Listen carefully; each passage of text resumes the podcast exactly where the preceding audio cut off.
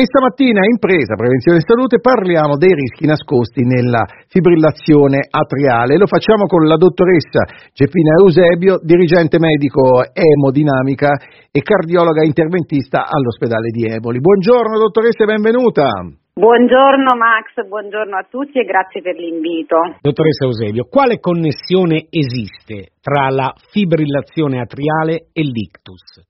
Dunque, la fibrillazione atriale è un'aritmia molto diffusa nella popolazione e la sua prevalenza aumenta con l'aumentare dell'età e con la presenza di altre patologie altrettanto frequenti, tra cui l'ipertensione, il diabete, malattie cardiache eh, pertanto mh, mm, eh, è, una, è, un'aritmia assolutamente eh, frequente. Certo. Nella fibrillazione atriale il cuore batte in maniera irregolare, quindi cosa succede? Che non riesce a contrarsi in maniera ottimale e quindi il sangue tende a ristagnarsi in una camera del cuore che si chiama atrio, formando quindi dei, una sorta di coaguli, chiamiamoli sì. così per farci capire, che possono quindi spostarsi da questa camera e seguendo il flusso del sangue andare ad ostruire un'arteria del cervello e causare quindi un ictus ischemico. Ah. Quindi, questa è diciamo, la connessione tra fibrillazione atriale ed ictus dal punto di vista fisiopatologico. È stata chiarissima, ma ci sono dei, dei campanelli d'allarme ai quali si può prestare attenzione? Assolutamente sì. I pazienti con fibrillazione atriale possono manifestare dei sintomi.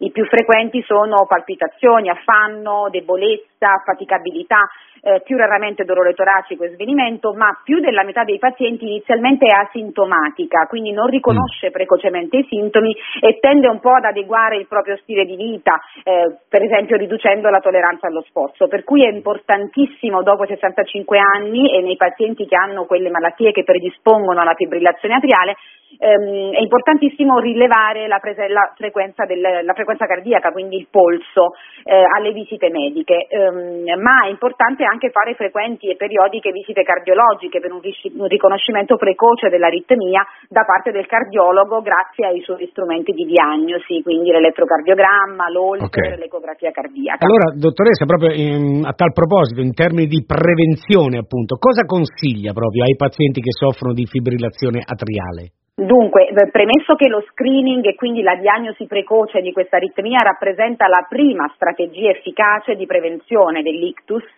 eh, l'obiettivo principale del trattamento della fibrillazione atriale consiste proprio eh, nel prevenire l'ictus e quindi eh, utilizzare la terapia anticoagulante orale con farmaci che impediscono la formazione di questi trombi.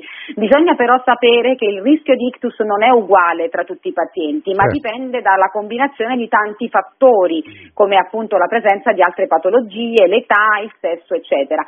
Questi fattori vanno a determinare un punteggio di rischio di ictus che noi medici eh, utilizziamo per decidere se e come intraprendere una terapia anticoagulante e bisogna poi tener conto anche del rischio di sanguinamenti perché ci sono dei pazienti per i quali la terapia anticoagulante è controindicata oppure fortemente scoraggiata perché hanno un elevato rischio di sanguinamento che non è meno pericoloso dell'ictus.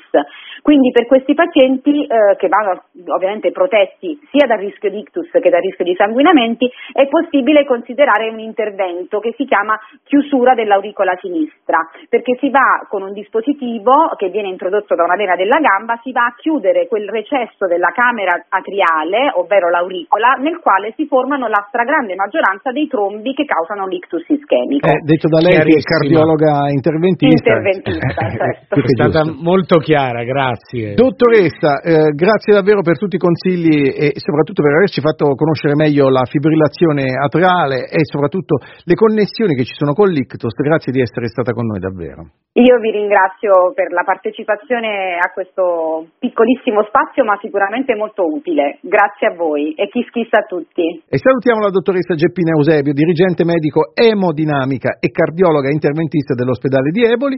E se vi siete persi qualche particolare o volete riascoltare l'intervista, basta andare su kisskiss.it e andare nella sezione podcast.